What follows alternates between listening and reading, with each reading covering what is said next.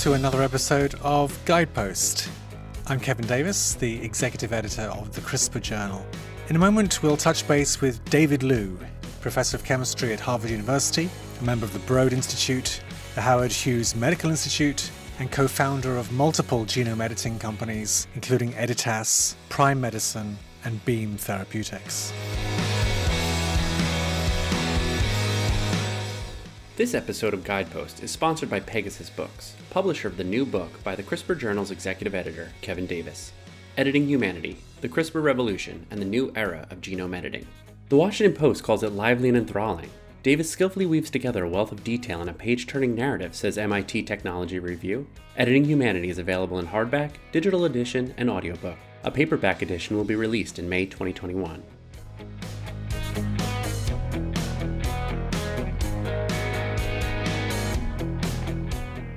David Liu joined the Harvard University chemistry faculty in 1999 at the tender age of 26, skipping a postdoctoral fellowship as it seemed somewhat superfluous given his already evident academic and research prowess. Six years later, he was promoted to full professor and appointed an investigator with the Howard Hughes Medical Institute. Although his diverse research interests include phage directed evolution and small molecule drug discovery, it is his lab's groundbreaking work in base and prime editing over the past five years or so that has truly excited the CRISPR community. As you may recall, we've been down this road before. Two years ago on Guidepost, we recorded a fun episode featuring two of David's talented postdocs, Alexis Comore and Nicole Gordelli. In 2016, Comore spearheaded the discovery of the first base editing technology, the cytosine or C base editor, which had the ability to engineer a C to T substitution without cleaving DNA. 18 months later, Gordelli developed a complementary adenine base editor, catalyzing an A to G transition. Together with Keith Young and Feng Zhang, Liu co founded Beam Therapeutics. Beam stands for Base Editing and More, to commercially develop base editing. In 2019, his lab published another exciting system called Prime Editing, which expands the type of base substitutions and other edits by using an RNA rather than a DNA template. In this episode of Guidepost, recorded via Zoom, David Liu recalls his first foray into genome editing two decades ago now and discusses some of the current progress and exciting preclinical results applying base editing to a range of notable genetic disorders. In Liu's words, this is precision chemistry on the genome.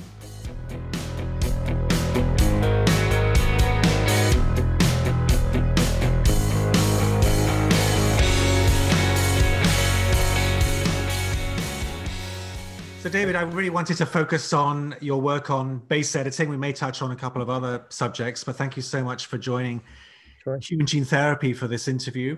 Um, I'd like to go back to the very beginning uh, of your first interest in genome editing. And I am sure I read that you even dabbled in some work in this space going back maybe 20 years. Um, how wow.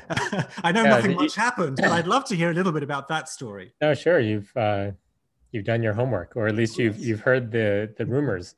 Yeah. Uh, so I started my academic career in 1999, and uh, one of the first projects we we started in my lab back when I had just a few grad students uh, as an assistant professor was a project we called the Unifactor 2000 because it sounded futuristic to have 2000 in the title of the project.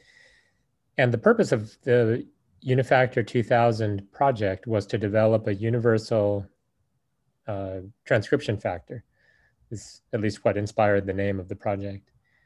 And our idea, uh, in retrospect, naive in a number of ways, was to digitally address DNA um, using triplex formation and uh, recruit a piece of RNA or DNA linked to a DNA cutting enzyme, a transcriptional activator, or a transcriptional repressor um, in a sequence programmable manner. And to support the feasibility of the Unifactor 2000, we uh, had had identified. In retrospect, I think culling only with a more optimistic eye uh, from the literature reports that researchers have um, had successfully observed triplex formation even in cells. Uh, and of course, while triplex formation is a well-documented phenomenon, it requires conditions that are mostly mutually exclusive with cells. Um, so that turned out to be the Achilles heel of the project. But uh, we were very excited about, about the possibility of simply recruiting different effector domains uh, to sites in the genome in a sequence programmable manner. It's just that a way to do that didn't really exist, uh, at least to our knowledge, in uh, in 1999 and 2000. Yeah. So uh, probably around the time the Unifactor 2000 project reached its namesake, we we killed the project.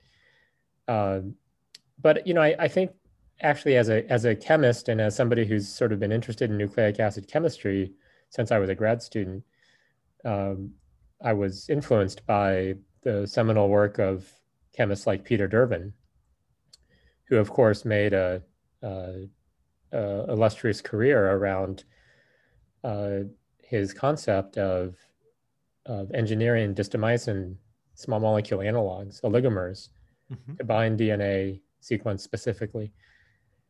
Um, and you know, I think that work uh, had a profound influence on the conception of the Unifactor 2000 uh, by the simple recognition that it would be very powerful, it would be a very powerful capability to be able to bring uh, functional functionality to DNA in a site-specific manner. Mm.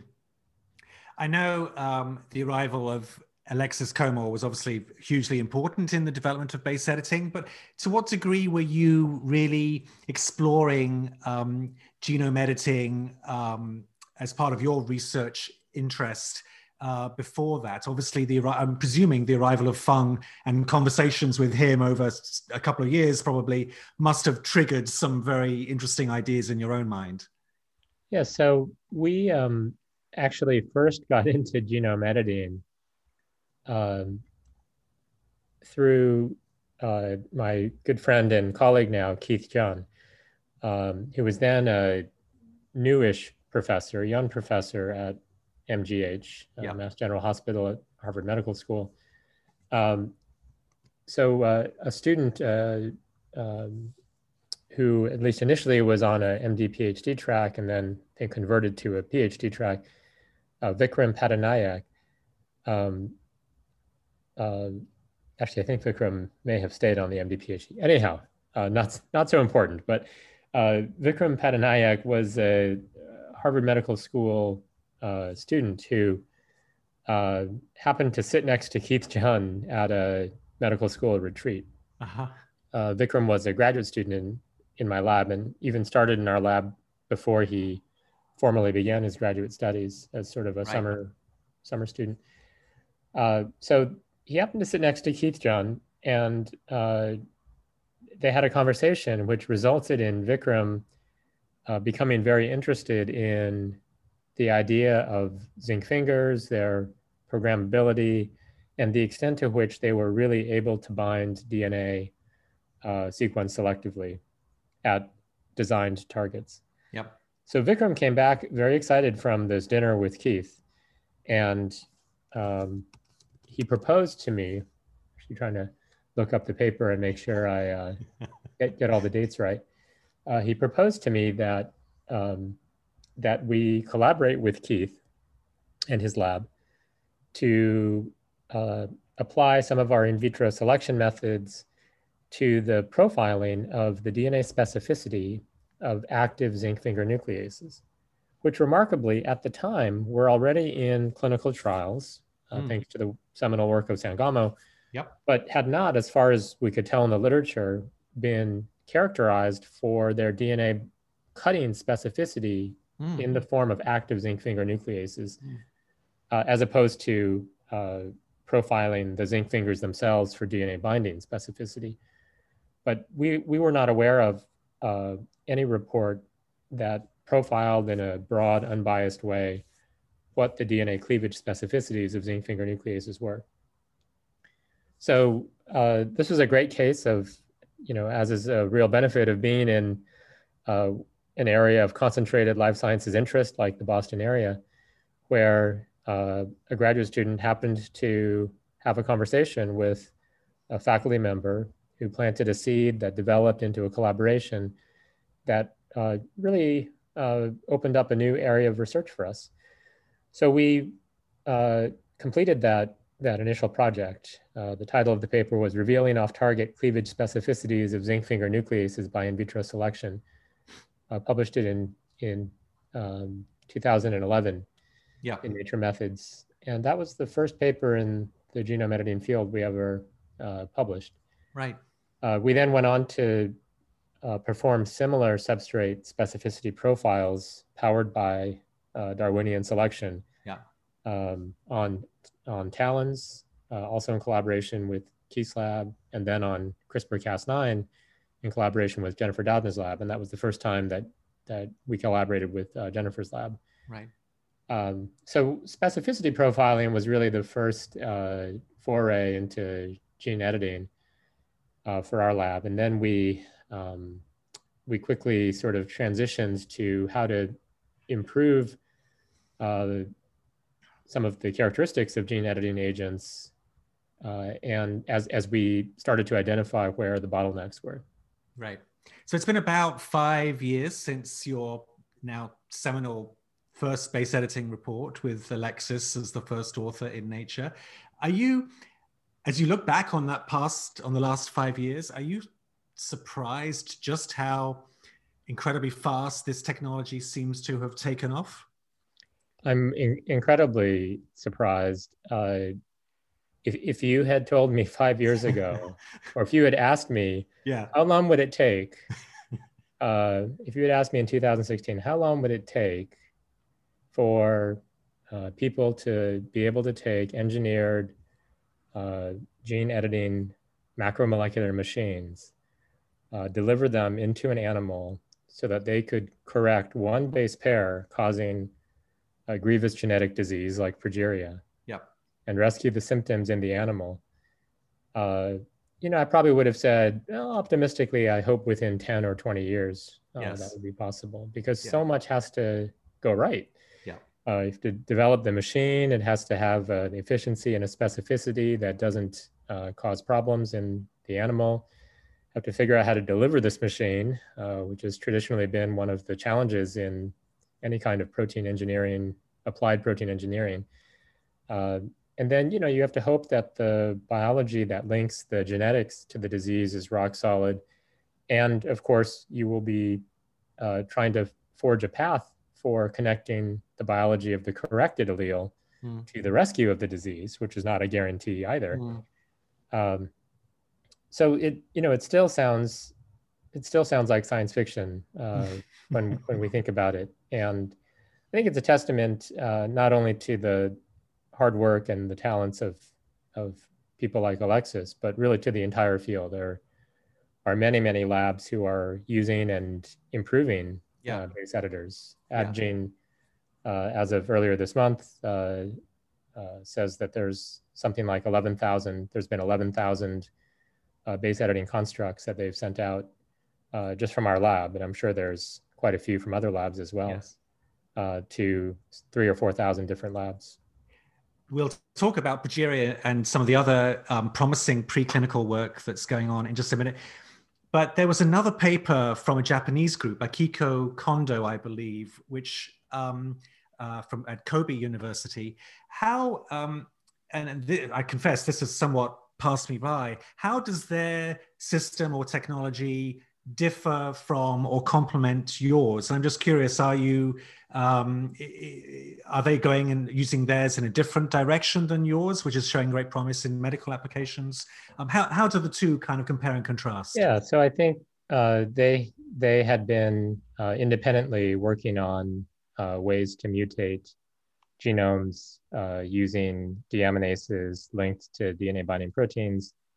And uh, several months after our the paper that we published with Alexis, um, they published the paper in, in Science mm-hmm. reporting the fusion of a different uh, deaminase to Cas9. And it has slightly different properties because the deaminase has slightly different enzymologic properties. Uh, uh, I think the, the contributions that we made that may have uh, uh, helped uh, their work included the nicking the uh, the non-edited strand and fusing the UGI, um, which they cited from from our uh, paper. But uh, of course, they may have been thinking along those lines anyway. Uh, but I think the important uh, take home, at least from me, of their work is that a it established that a totally different lab with different deaminase and different set of interests. Their their main focus is agriculture um, uh, could show that this was a robust approach to making targeted point mutations in the genome. Hmm. And second, I think what happened next in terms of translating the technology into some kind of societal benefit was important. Uh, after I gave actually one of my very first talks on base editing before the paper was published, uh, I was approached by uh, F Prime and Arch to start a company uh, around base editing. Uh, of course, my uh, naive initial answer was, well, I'm already a co-founder of a different gene editing company. It's called Editas, uh, and you know they should have the opportunity to, if they want to incorporate base editing into into their company. Uh, I think they they should have that opportunity. And I don't determine ultimately yeah. who licenses the university's technology anyway. The university does. Anyhow, they said, well, you know, we think base editing should be a separate company. And their argument was that uh, being a different technology, it would require a different effort to optimize and to apply, and the targets it would go after, uh, mm. the diseases would be different, et cetera. And ultimately, I think that was correct. It was a good decision. But another good decision that uh, that we made early on was to uh, not try to fragment the base editing field into multiple companies. That if if our main interest is to bring uh, base editing technology to benefit patients, uh, we should uh, try to get everybody under the same tent. Yeah. Um, so, uh, so what would become then Beam Therapeutics uh, reached out to uh, professors Kondo and Nishida, who published mm. that science paper. Yeah. And and invited them to be to join forces and to be part of the company, mm. and which they did. And and their own uh, commercialization effort then uh, basically sublicensed uh, their part of base editing to Beam for human therapeutics while keeping uh, their uh, uh, their own ability to develop their base editors for agriculture use. Yeah, and I think there was some other exchanges of of of licenses. I, am not exactly right. sure what all the business details okay. were, but yeah, but I think the uh, the important point is it didn't become three or four different companies right. uh, that were all spending enormous time and resources right. uh, trying to fight each other. Right. Uh, that's and that's been a been a benefit. That's great. Well, you mentioned progeria, so let's talk a little bit about some of the most promising avenues that we're seeing in base editing. And the, the progeria work, of course, has just been published in Nature. That's uh, work that you've been doing in collaboration with the NIH director, Francis Collins, who's, of course, been studying the genetics of the disease for uh, many years. Um, why why is that work so exciting, and uh, how what are the prospects for maybe translating this work, which is currently in in vitro and in mouse models, into real human patients? Right. So the the project was really interesting and had a, a surprising outcome for several reasons. Um, first, you know, among all the various uh, gene editing therapeutics efforts that we're doing uh, in our lab or in collaboration with other labs. Uh, you know, I would have said at the outset that progeria would be towards the challenging end, maybe sort of um, naively challenging, because it's a systemic disease. It must be addressed, therefore, in vivo. The proximal cause of death is often cardiovascular failure. Um, so you're not going to edit the heart ex vivo and then transplant it, presumably. Uh, and it's a grievous progressive genetic disease uh, for which there's no effective treatment that at least greatly extends lifespan. Um, and you know, it also wasn't even clear what the window of opportunity uh, would be to correct the, the yeah. disease and rescue its symptoms. It could be that once uh, a mouse is born, uh, its fate is sealed, uh, yeah. or it could be there are opportunities to rescue the disease. Anyhow, all of those those features: systemic, in vivo, progressive, uh, uh, rapidly degenerating disease, sort of said this, this could be a real challenge. But you did it anyway. yes, and and uh, you know I, I really credit uh, the graduate student Luke Koblin who led the uh-huh. effort, um, uh-huh. who decided to try our brand new adenine base editor, which we hadn't even published at the time. So this mm-hmm. was in 2017, uh, the one that Nicole Godelli uh, led the development of, and uh, he had the the foresight to to try it in patient-derived progeria cells. And so, you know, on a on a lark, he uh, made a lentivirus that delivered uh, the best version we had at that time of an adenine base editor with a custom PAM because uh, there was no NGG PAM in the right place. Um, used that lentivirus to infect uh, these patient-derived cells and observed really efficient correction, like 90% correction, which was stunning to us at the time. Um, and uh, and the results were encouraging enough that uh, that we started a collaboration with Jonathan Brown, who's uh, at Vanderbilt and studies, among other things, uh, uh vascular biology and disease. And uh, Luke knew Jonathan because Luke was an undergrad in Jay Bradner's lab, mm. where Jonathan Brown was a postdoc. Okay. So again, we benefit from chance occurrences when yep. people who are interested in the life sciences are highly concentrated, like they are in the Boston area. Yeah, yeah. Uh, and in fact, it's tempting to speculate that uh, if Jay Bradner had not uh, gotten stolen by Novartis to become president of NIBR, uh, that Luke probably would have stayed in his lab, and the progeria study may never have happened. Uh, in fact, I think the odds are very, very likely that that would have been the case. Sliding doors. yeah, Luke was uh, flourishing in Jay's lab as an undergraduate. Uh, who yeah. would want to leave Jay Bradner's lab? And so, yeah. you know, I think the expectation once he was admitted in graduate school was that he uh, he was going to join Jay's lab. And I remember even looking at Luke's file and saying, "Well, looks like a fantastic student, but I'm sure he's just going to stay in Jay's lab because everyone thinks he's great and Jay has a great lab." So, uh, so when he asked it suddenly, unexpectedly, to rotate in our lab yeah. Uh, he explained that it was because of Jay's recent announcement that he was leaving. Right. Um, anyhow, so uh, so we injected this uh, this pilot mouse, the single pilot mouse with uh, with uh, adeno-associated virus in, encoding this base editor. Uh, you know, it's the kind of swing for the fences pilot experiment that you know is arguably a little bit uh, uh, naively optimistic because uh, it's a real stretch to go from human patient derived fibroblast to a mouse. And the AAV system we used to deliver the base editor into the mouse hadn't even been published at that time. Uh, but they injected the single mouse, and uh, we didn't have at the time the the uh, sophistication or the the manpower to do extensive uh, vascular pathology analysis or lifespan analysis, et cetera.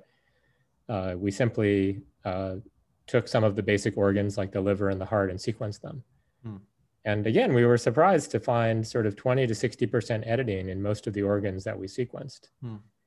And when we did a, at the DNA level, and then when we did a, uh, an RNA analysis, we saw that the amount of the toxic progerin RNA that results from missplicing caused by this single silent point mutation had gone down quite a bit, and the amount of progerin protein in the Western blot has had also gone down mm. in favor of the healthy, normally spliced lamin A protein. Mm-hmm. So that was uh, a remarkable uh, outcome, and we got that data shortly before I was invited to give a talk at the NIH. Mm-hmm. And so uh, it also just happened that my last one-on-one meeting before my seminar was with Francis Collins. Yeah. I think my seminar was around four or five in the in, in the afternoon and my last meeting was with Francis, and I mentioned to Francis that we were working on progeria because I knew that he was one of the world's experts, and he had actually created the animal model that we were correcting uh, with our one pilot mouse. And so I, I told him, uh, you know, we have this exciting early data. It's very preliminary. It's just one animal. I wasn't planning to present it or anything, and uh-huh. and he said you should definitely present it. so I I uh, I actually went to the men's room uh, and put my slides in, and and was furiously texting Luke and Jonathan to say, is it okay if I add this data yeah. into the NIH talk, uh, even yeah. though I wasn't planning to, and and they both said, yeah, that would be great because yeah. you know Francis is going to be there, I guess. And so uh, presented the data, and then right after the talk, uh, Francis offered to collaborate and explained that he had this amazing colony of of those uh, progeria mice that each have two copies of the human mutated mm. lamin gene mm. in them. And the fact that they had the human gene uh, really makes it more therapeutically relevant because in principle, the exact same composition of matter, AAV9, targeting the human progerin gene that we use to treat these mice, could be used uh, in a in a human patient. Hmm. How do you think this will? Trans- well, so uh, how will that? The results in mice have been fabulous, and people can read about them in your Nature article. How? What are the pros- realistic prospects? I'm sure you've been talking about this with your collaborators and clinical colleagues. How does this potentially look for potentially trying this in human patients? Right. So we've decided to take two approaches. Um, one approach is a recognition that while there are uh, some treatments, including a recently approved uh, FDA approved small molecule called lonafarnib, which works by inhibiting protein farnesylation. Uh, progerin's toxicity is linked to the fact that it's permanently farnesylated. So that small molecule uh, offers patients some benefits, both quality of life and lifespan, we think. Uh, but we recognize that, uh, at least in animals, there has been no treatment, including lonafarnib, that seems to show the kind of lifespan extension and, and general animal vitality rescue that we observed from directly correcting the root cause of the mutation with a base editor. So Leslie Gordon uh, from the Progeria Research Foundation, who, who uh, you know, was really our voice of uh, Progeria family, um, uh, I think made some really good points that we should take two approaches. We should advance the current treatment pretty much in its current form and, and do the remaining uh, uh, talks and biodistribution studies uh, to pave the way for a potential clinical trial of pretty much exactly what we reported in Nature. Yeah. Um, but in the meantime, it's been a couple years, few years since we started the study. Mm-hmm. And uh, in those few years, uh, base editing has come a long way, and even AAV technology has come a fair way. Mm-hmm. So we'd like to redo the study with the latest uh, AAV, with the latest base editor technologies, and to now set up the the animal studies uh, the second time to answer some additional questions, including. Right instead of treating at P3 and P14, uh, so postnatal day three or day 14 of the mouse, which in, in mouse maturation corresponds roughly to one year or five years of age in, in a human, but yeah. not necessarily in terms of disease progression.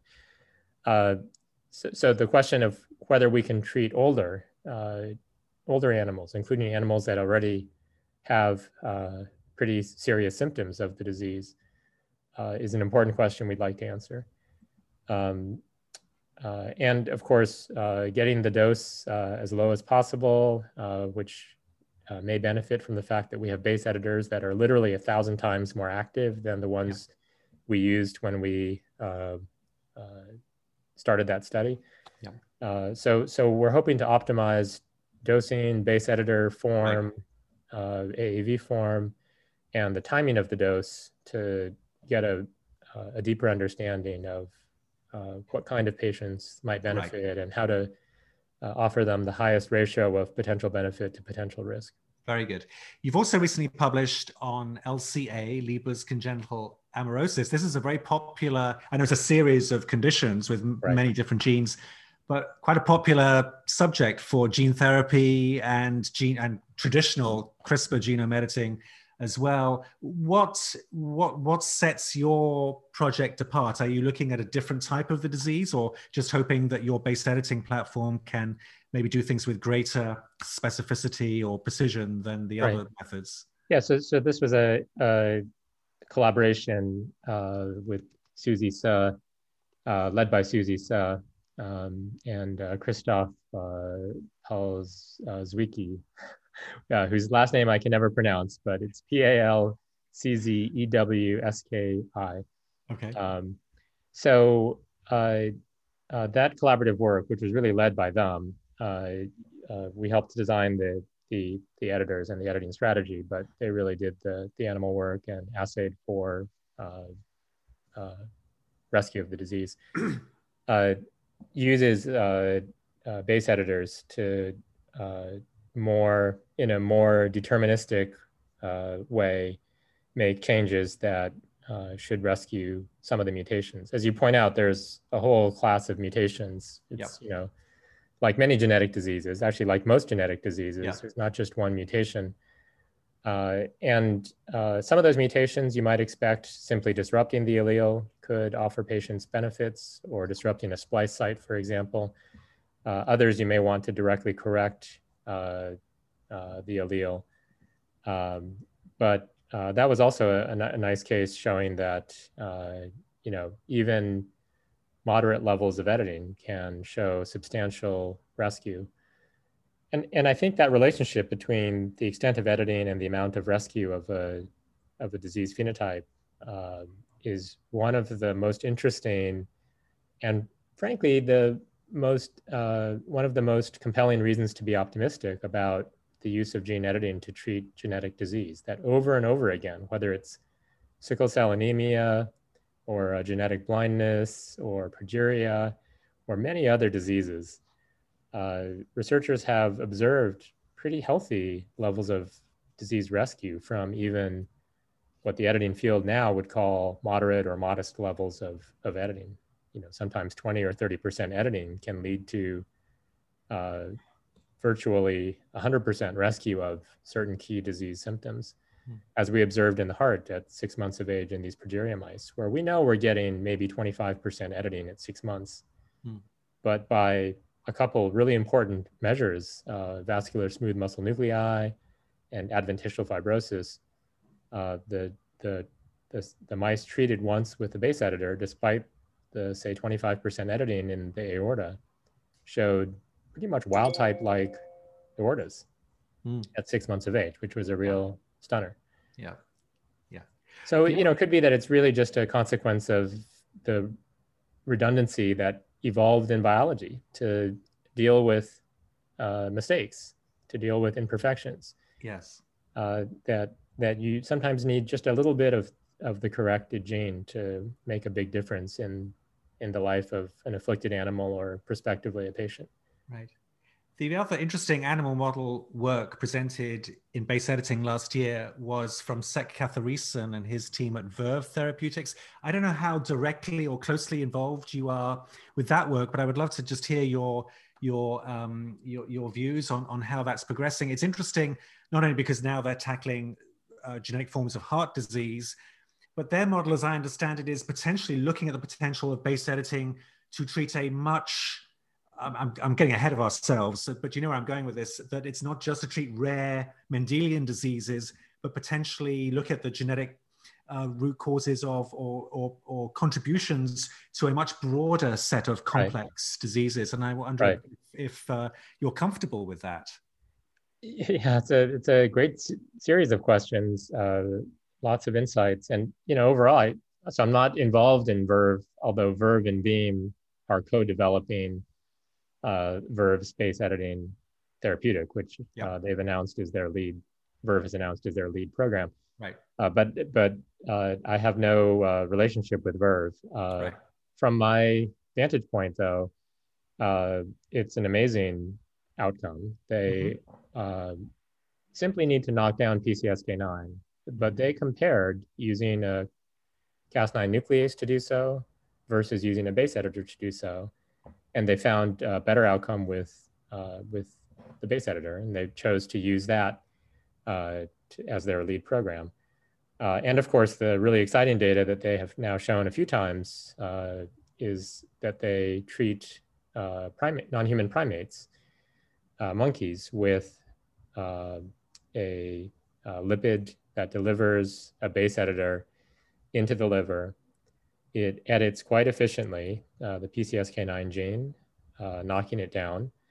and the result is dramatically improved uh, blood parameters like the amount of uh, serum LDL cholesterol, um, triglycerides.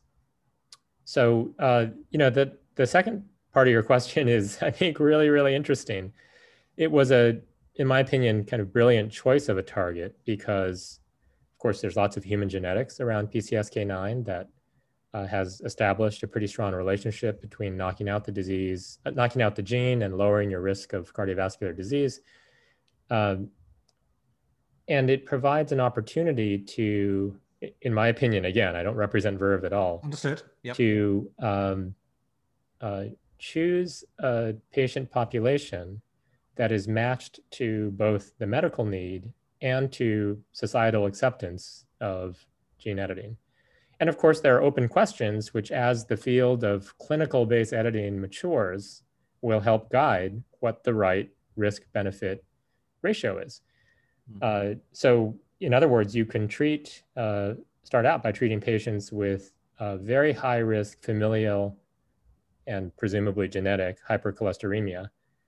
Uh, people who have a very high chance compared to a normal person of heart attacks or strokes or other uh, cardiovascular problems uh, much younger than, than normal.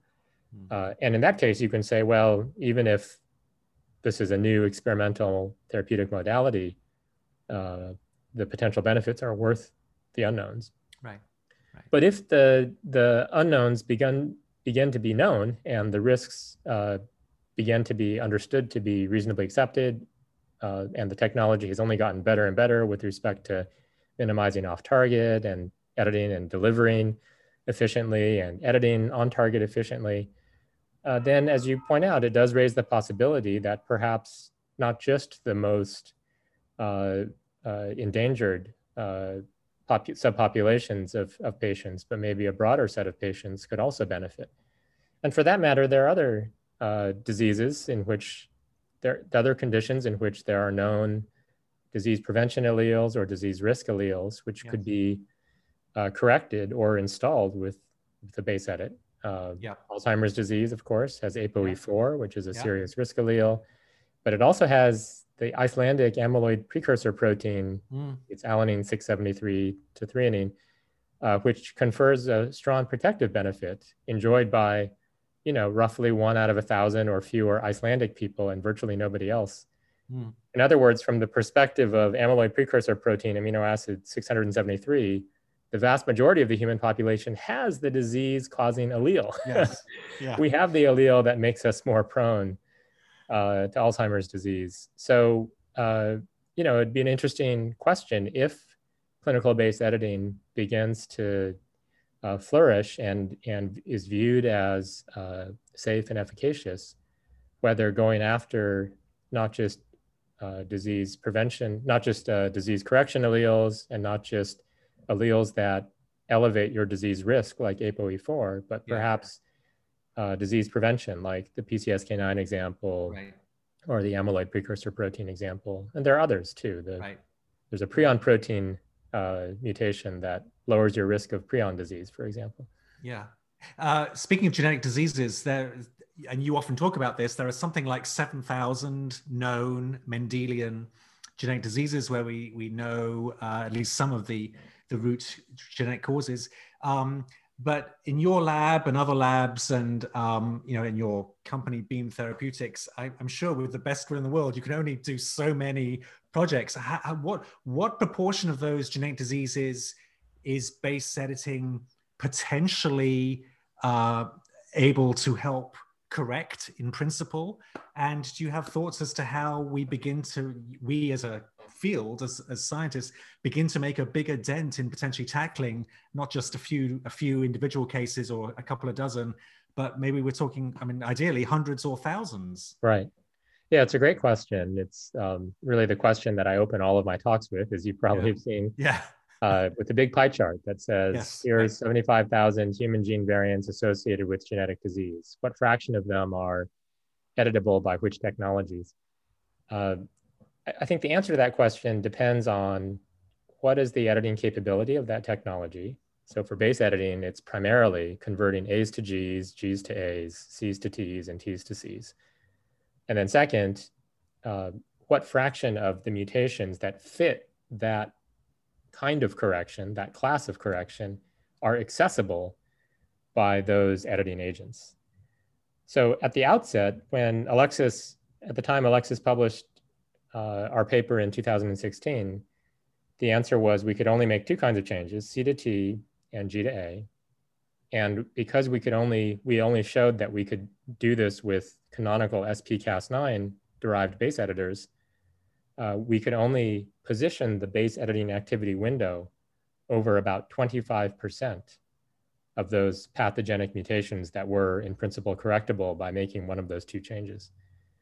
Uh, thanks to the hard work of many labs, including uh, Keith Jones and Ben Kleinstivers and others, uh, uh, also uh, Osama Nariki's lab in Japan. Um, a variety of uh, Cas variants have been engineered or evolved that have greatly expanded the flexibility with which, uh, with respect to where you can park a base editor by offering tremendous PAM flexibility. So if you crunch the numbers, the math works out that now, say 95% of pathogenic transition mutations can be addressed uh, mm with a base editor. And of course, now we have CBEs and ABEs. Mm. So CBEs and ABEs uh, collectively, uh, with that 95% parking uh, filter, 5% parking tax, if you will, uh, collectively can cover something like 25 to 30% of all known pathogenic uh, human gene variants. And that still leaves a huge amount of territory, which, as you know, was one of the inspirations behind our development of prime editing that prime editors can make all 12 kinds of base-to-base changes as well as small insertions and deletions. And while prime editors are much newer and have gone through far less improvements, uh, uh, rounds of improvement, and there've only been a couple dozen prime editing papers or preprints published as opposed to several hundred base editor papers at this point. Uh, but uh, the community and, and our lab are working really hard on uh, expanding the scope of prime editing the same way that the community expanded the scope of base editing. Yes. Hopefully cover you know in principle a large majority of that enormous pie chart.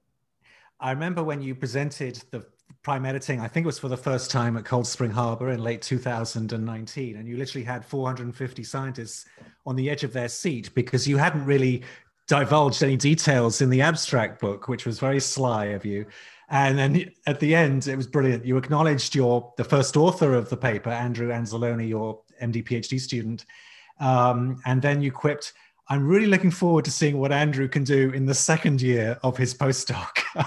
so I don't know, can you give us an update? Has it been half as productive as the first?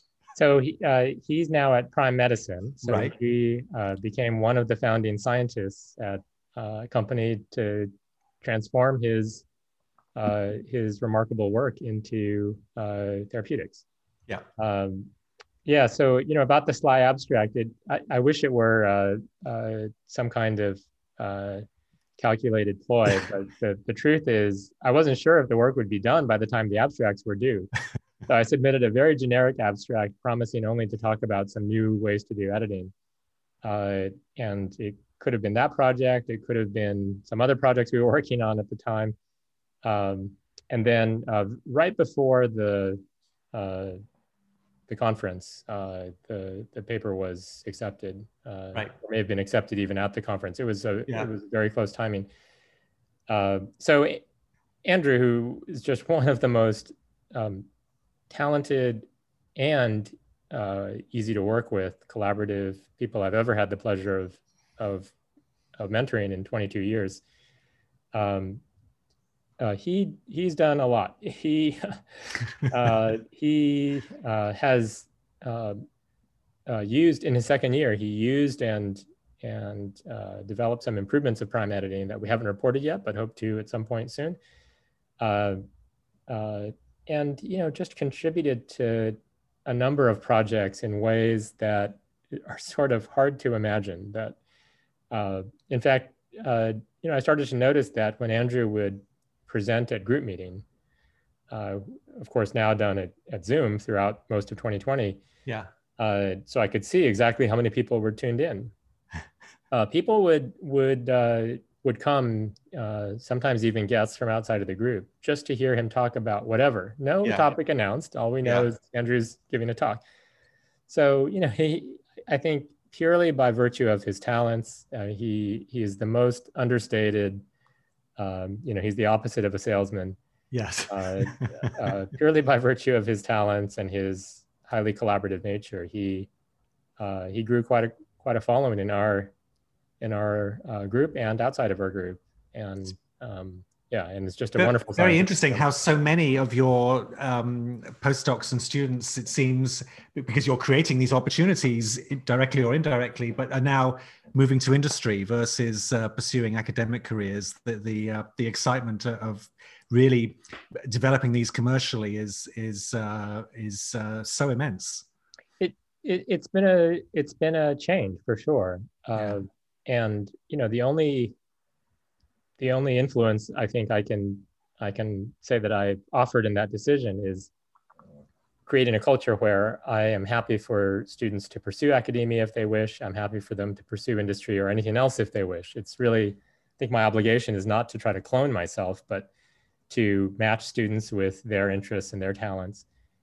Uh, and I think we've we've uh, experienced recently this flurry of uh, new technologies developed by graduate students or postdocs in the lab, who uh, prior to their success were uh, always on a sort of academic track in their mind. They believed that they would complete their PhD or their postdoc, apply to become an assistant professor somewhere, and then start their academic career. And um, uh, Alexis, of course, did that. She's a professor now at UCSD. Uh, yeah. Nicole uh, was going to do that, but then ended up being one of the early scientists at Beam. Uh, and Andrew was going to do that, but ended up being one of the early scientists at Prime. Yeah. Um, and you know, I, I think um, this is consistent with the ethos of a younger generation of students, where they care deeply about having an impact and seeing their work end up benefiting society in some way more tangible than becoming a publication in a journal.